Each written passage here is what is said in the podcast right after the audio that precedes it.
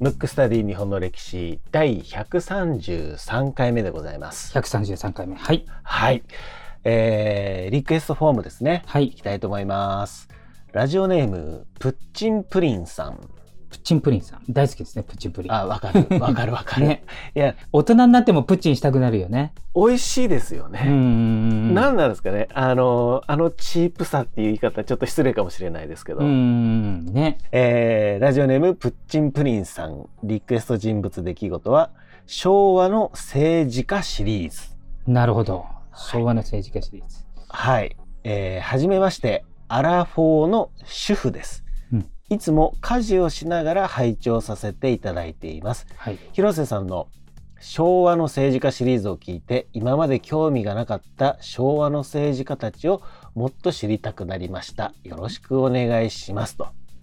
なるほど、はい、うん、確かに昭和の政治家ってまだ過去に何回かありましたけど、結構ねやっぱりあの歴史の授業も そ, そっちぐらいになるとちょっと雑になったりやってなかったりするんで。そうですよ ね, ねみんな分かんなかったりしますよね。めちゃめちゃ面白かったですよ。そうですよね、あの浜口おさちさんとかね、はい、うん、酔っ払って社長がおさちになっちゃったからね。そうそうそう、あ、よく覚えてる、さすがです。覚えてますよ、うん、まああのねタイトルをねご覧になった方はもう、うん、今日はねちょっと勢い余って、うん、ちょっと攻め攻めってなっちゃうかもしれないですけどね、はい、このリクエストの方はね、うん、昭和の政治家をちょっと飛び越して、そうですね、今回は昭和天皇とマッカーサー元帥の、まあ、その部分だけっていうか、はい、全体像をね、はい、やっちゃうとちょっといろんなこともありますね、長すぎるんで、うん、ちょっとそこに特化した形で話したいなと思います、うん、はい、はい、じゃあ早速いきましょうか、はい、まずね昭和天皇に限らずですけど、日本の天皇ってあの実はもう世界中からするとものすごい格付けなんですよ。これ聞いたことあります？ちなみに日本の天皇陛下っていうのは英語で言うと何て言うか知ってます？エンペラー。正解。今現存する世界でエンペラーってなられるのは日本の天皇だけですか？昔はいたんですよ、うん、ナポレオン・ボナパルトとかねいたんですけど、今はもうそういう人たちいなくなって、だから通常の国王はキングなんですよ、うん、ああなるほど、あの英語的に言うとキング、英語的に、うんうん、その上がエンペラーなんで、はい、でほぼ同格なのが、うん、えーとローマ教皇ですね、うんうんうん、だからローマ教皇と日本の天皇が、うん、えーと世界の最高の格付けというかなんていうんですか、うん、最高の権威がある人なんですよ、はい、まあ、偉いとかなんかそういうのちょっともう飛び越しちゃってるっていうことですね。そうなんですよ、そうなんですよ、うんうん、でその下でキングの中で一番がイギリスのエリザベス女王ですけど、はい、それぐらい、まあ、うん、えっと、日本だとね、やっぱりそう戦後象徴天皇ということで、そこまで、なんていうんですか、格の高さってあえて、なんか、ちょっとこう、見え、見えないところもありますけど、それぐらいの人なんですよ。で、それが、まあ、マッカーサー元帥と、まあ、昭和天皇っていうことなんで、終戦で戦争に負けた時の話なんですけどね。はい。で、そもそも、まあ、マッカーサーっていうのは、ね、ちょっと賛否の多い個性の非常に強い人なんですよ。うん、まあ、悪が強いっていうかね。はい。うん、で、えっと、それが連合国司令長官として、ジーエイチキュー として、日本にこう乗り込んでいくんですよ。その時に、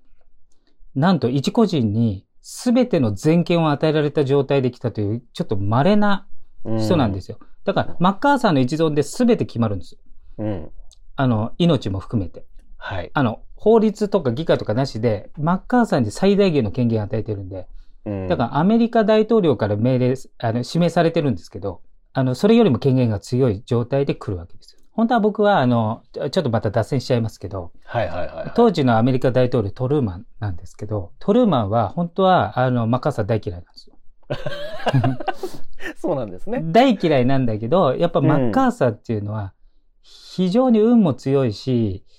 あの、ちょっと劇的にちょ演説もうまいし、自分をこう、なんつうかこう表現するのがうまいんで、熱狂的ファンがいたんで、まあ、なるほど。それを利用するっていうね、こともあり、うんうん、政治的に。だから嫌いなんだけど、うんうん、もうそのポストにしたと。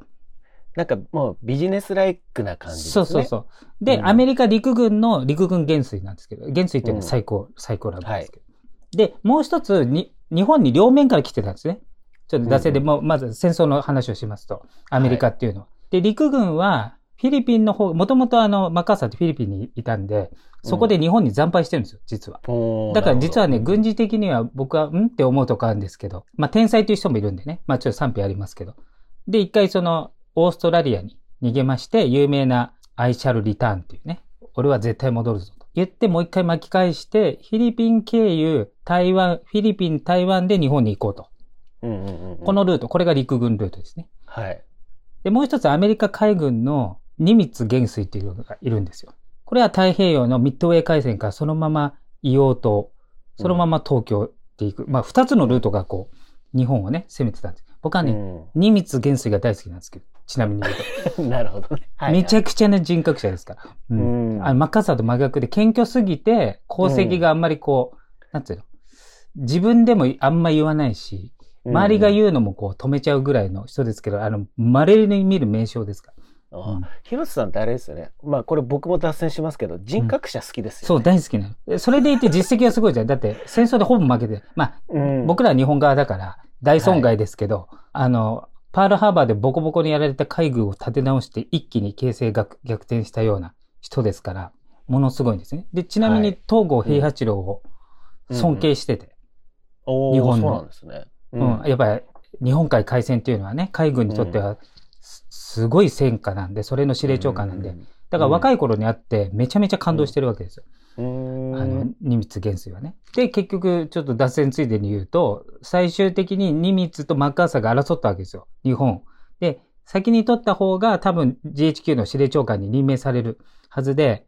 人柄的にはどう考えてもニミッツだったんだけど、まあ、政治的な思惑でマッカーサーになったっていう。うん、これもでも面白いですね。そう、面白いって言ってはいけないか。で、で後々、まあ、ボッコボコ、いや、だから ビーにじゅうきゅう で東京大空襲とかやったのはニミッツですよ。だから、うん、ほとんど日本に打撃を与えたのは、あのマッカーサーよりニミッツなんですね。で、ただやっぱり日本をある程度リスペクトしてますから、あの、これはマッカーサーも同じですけど、東京大空襲で一個だけ条件をつけまして、うん、皇居だけは空爆してないんですよ。だからいまだにあるんですよ。まあ、そういう配慮は一応ね、まあ、配慮って、まあ、その他たくさん殺しちゃってますけど、うん、そういうことしてたんですね。で、その後焼け野原だった今でいう東郷神社とかに寄付をやったり、その東郷平八郎っていうのを、まあ、生涯尊敬してるんで、まあ、そういうことをやった人なんですけど。まあ、脱線はこの程度にしといてね。はい、はい。で、マッカーサーが ジーエイチキュー と来るんですよ。で、全権を任されてるんで、すべての権利がマッカーサーに集中している状態で来るわけですよ。で、その時に、昭和天皇が、まあ、玉音放送とかね、通じて、まあ、えっと、受け入れますと。ポツダム宣言を受け入れますと。で、あのね、玉音放送も実は僕ね、全文皆さんに聞いてもらいたいぐらい。なんか、耐型機を耐えみたいな、そこの部分だけやたら強調されてますけど、全文素晴らしい文章なんですよ。で、意外とそのね、これを耐え、耐えて耐えてだけじゃなくて、未来に対してみんなで一致団結して、また復興していきましょうみたいなす素晴らしい、まあ僕ごときが評論してはいけない内容なんですけどね。ってなった時に、うん、一番は、あの、アメリカ的な天皇の処遇をどうするかっていうのが、ちょっと揺れてたわけですよ。はい。まあ一応温存しとこうと。の方が日本を統治する上で、あの、いいんじゃないかと。それなぜかというと、降伏したけど日本軍が壊滅を受けたわけではないわけ。要は日本が攻め込んでた中国とか満州とかフィリピンとか、そういう硫黄島とかは壊滅したけど、日本にいる軍人はまだ一応無傷で残ってるんで、これが一斉に放棄しちゃうと、うん、まあ、あの、アメリカが勝つとは思いますけど、大苦戦する可能性が高いので、天皇の権威を利用して、統治しようというのはもちろん、あの、優勢だったですけれども、はい。でもまだ分かんなかったわけですよ。マッカーサーがもう非常にブレる人なんでね。あの、あとなんかちょっと癖のある人だったんで、もうちょっと怒っちゃったりすると、危ない方向に行っちゃうんで。で、ある時、天皇が、行くわけですね。ジーエイチキュー に、マッカーサーに会いに。で、マッカーサーは、ちょっとこう、なんていうんですかね。よく言えば威厳のある人。はい。悪く言うと傲慢な人なんで、まあ、ふんずり返って待ってるわけですよ。はい、天皇を迎える。で、おそらく世界中の君主って言われる、君主とか元首と呼ばれてる人は命乞いに来るんだろうと。あれは勝手にあの軍人がやったもので、私正直関与してないんですよみたいな感じで来ると思ったわけですよ。だからまず出迎えにも来ないです。マッカーサーは出迎えにも来ないで、部下に出迎えして行って、で一応ね、これはあの決定事項ではないんですけどね、あの結局そのふたりの会談でもちろん通訳はいますけど、表に最終的に漏れないんで、マッカーサーが回顧録で残してるんですけど、マッカーサー嘘ばっかり書いてるんで、その回顧録がじ自分の手柄がすげえすげえって書いちゃってるからちょっと信憑性がないんですけど一応周りの意見とか、はい、ちなみに昭和天皇は生涯男の約束だからって全く触れなかったんですよ、そのことについては。はい、だから本当は僕が今記憶してるのが本当のことかはわからないんですけど、僕は本当だと思ってますけど、これを話すんですけどね、まあ、要するに全ての責任は私にあると、うん、天皇の名のもとに、えーと、戦争を始めて天皇の名のもとに全てのことが行われたんで、全部の責任は私にあると。なので私をどうするのも全てあなたにお任せします、その代わり他の人たちは戦犯ではありませんと。要するに私の名のもとにやってるから私以上の戦犯はいないと。で、でもやっぱり永久戦犯って言われてる人が逮捕されて、で も, もちろんその人たちも天皇を守りたいから自分たちがやったと。でね、真相的に天皇は政治に関与できなかったと僕は思ってるんで、はい、昭和天皇のじ時代は、うん、で最後のご星団 の, あのこの番組にやった鈴木貫太郎が非常に巧妙にやった最後の御前会議の時だけ自分の意思で出したと思ってるんですね。あ、それとにいにいろく事件の時だけ両方とも軍部に批判的な意見を昭和天皇は出してますけれども、それ以外で政治的なことは極力控えてたんですよ。そういう教育をされてたんでね、やっぱり、うん、その、うん、出過ぎちゃいけないっていう非常に、はい、何せ昭和天皇を、えーと、ちっちゃい頃に指導してたのが乃木希典ですから、学習院学習院の時の、うん、僕が大好きなもう人格者中の人格者だから、決して表に出ないで統治してくださいよみたいな。でさらにそのえっ、ー、と乳母というかその身近な世話をした人っていうのは、はい、これもまた歴史の皮肉ですけど、その御前会議の時仕切った鈴木貫太郎の奥様です、うん、後々奥様になる方が昭和天皇の身の回りの世話をした方なんですよ。だから全ての責任は私にあるから、まあ他のことは寛大にしてくれとっていうことを言いに行ったわけです。でマッカーサーがそれにびっくりしちゃって、うーん、そんなことあるかみたいな。でマッカーサーもうすうすいろいろ日本のこと調べてるから、その天皇が直接戦争に積極的だったっていうのはやっぱりないから、だからどっちかというと戦争責任がない方向に行ってるけど、うん、自らのね名前で、要するに宣戦布告の文章とか昭和天皇の名前で書いてますから、それも要するにひっくるめて全ての罪を私一身に背負いますから寛大にしてくださいって言いに行ったと。でそれにマッカーサーも感動しちゃって、これはちょっとただごとじゃねえぞって。それで予定になかった以上の時間勘談し、そのままマッカーサーがあれですね、あの帰りこう送っていくというか、うんうんうん、ぐらいまで親密になったんですよ。入り口と出口が全く違ったっていう話ですね。そうそうそう。でその後に、うん、あの僕はね、世界中の人が見てほしい映画の一つで、僕はもう二度と見たくない蛍の墓っていう。はいはいはい、アニメがあるんですけど、知ってます？ありますね、知ってますよ。あの戦争の恐ろしさをね、いろいろやった、もうあの時代ですよ、うん、まさに、うん、要するにもう食べるものがなくて餓死者が出ると。でそういう状況の中、昭和天皇はそれが耐えられないと。なのでアメリカ軍はね、さっき言ったように京都も空爆してないし皇居も空爆してないんで、日本の歴史を重んじてたわけですよ、うん。昭和天皇なんと国宝級の天皇家代々伝わる宝物を全てアメリカに差し出すから、この餓死をすあ餓死者が出ないように食料と変えてくれって言いに行ったわけです。へー、うん、でそれもマッカーサーがもうびっくりしちゃって、いやそんなね、そんな宝物は受け取れないと。その代わり今からえっと餓死者が出ないように最大限のことをするっていう。まあもちろんその他にいろんな事情があったにせよ、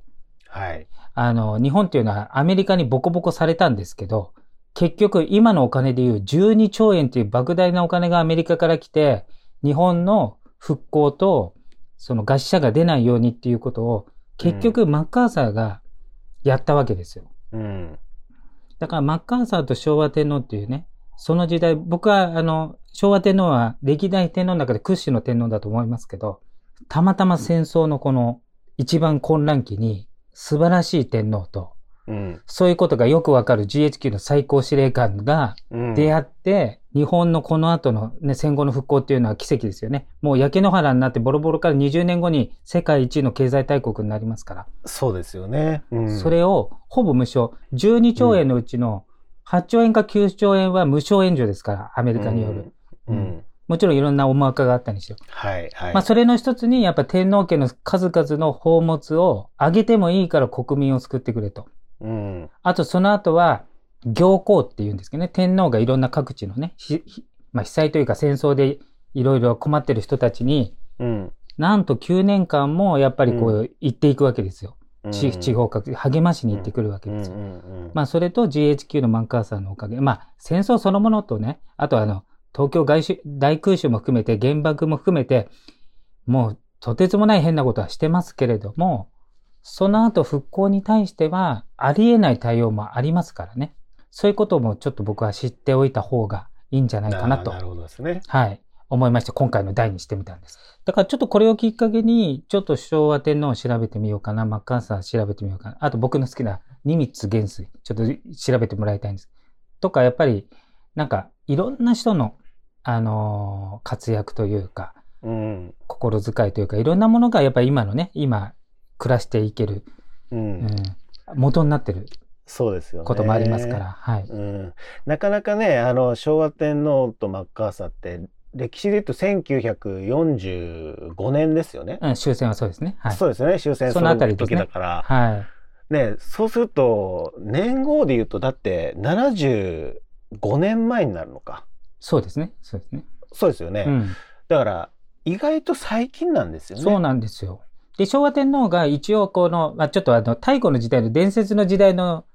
天皇だとねひゃくにじゅっさいまで生きたとか書いちゃってるんであれなんですけど、まあ、ほぼ実在じゃないかという天皇の中では在は一番長いんですよ。僕ね、しょうわろくじゅうよねん小学校卒業で、うんうんうん、へいせいがんねん中学校入学なんですよ。そうそうそう、そうなんですよ。そうだ、崩御された時のそのタイ、うんうん、タイミングって言い方変ですけども、うん、年号が変わるタイミングだったんですね。だからろくじゅうよねんですよね。あ、うん、うん、はい。あのちょっとねセンシティブに見られがちですけども、うん、そういう事実としてまあいろんな文献もね出てますから。うん、あと本当はね、あの今、うん、今でも行われている皇室外交と呼ばれているその、うん、やっぱり日本の皇室っていうのは世界中の人からこうまあ尊敬されてますから。はい。あの。実は表だった外交以外に皇室外交というのがいかに日本のね、あの、評判を良くしてるかっていうのもありますから、まあそういうのもちょっと見ていただけたらいいかなと思います。うん、うん、はい、そうですね。ぜひ興味のある方はいろいろ調べていただければなと思います。はい、今回のテーマは昭和天皇とマッカーサー元帥でした。むくむくラジオだべ。むくむくラジオだべ。むくむくラジオだべ。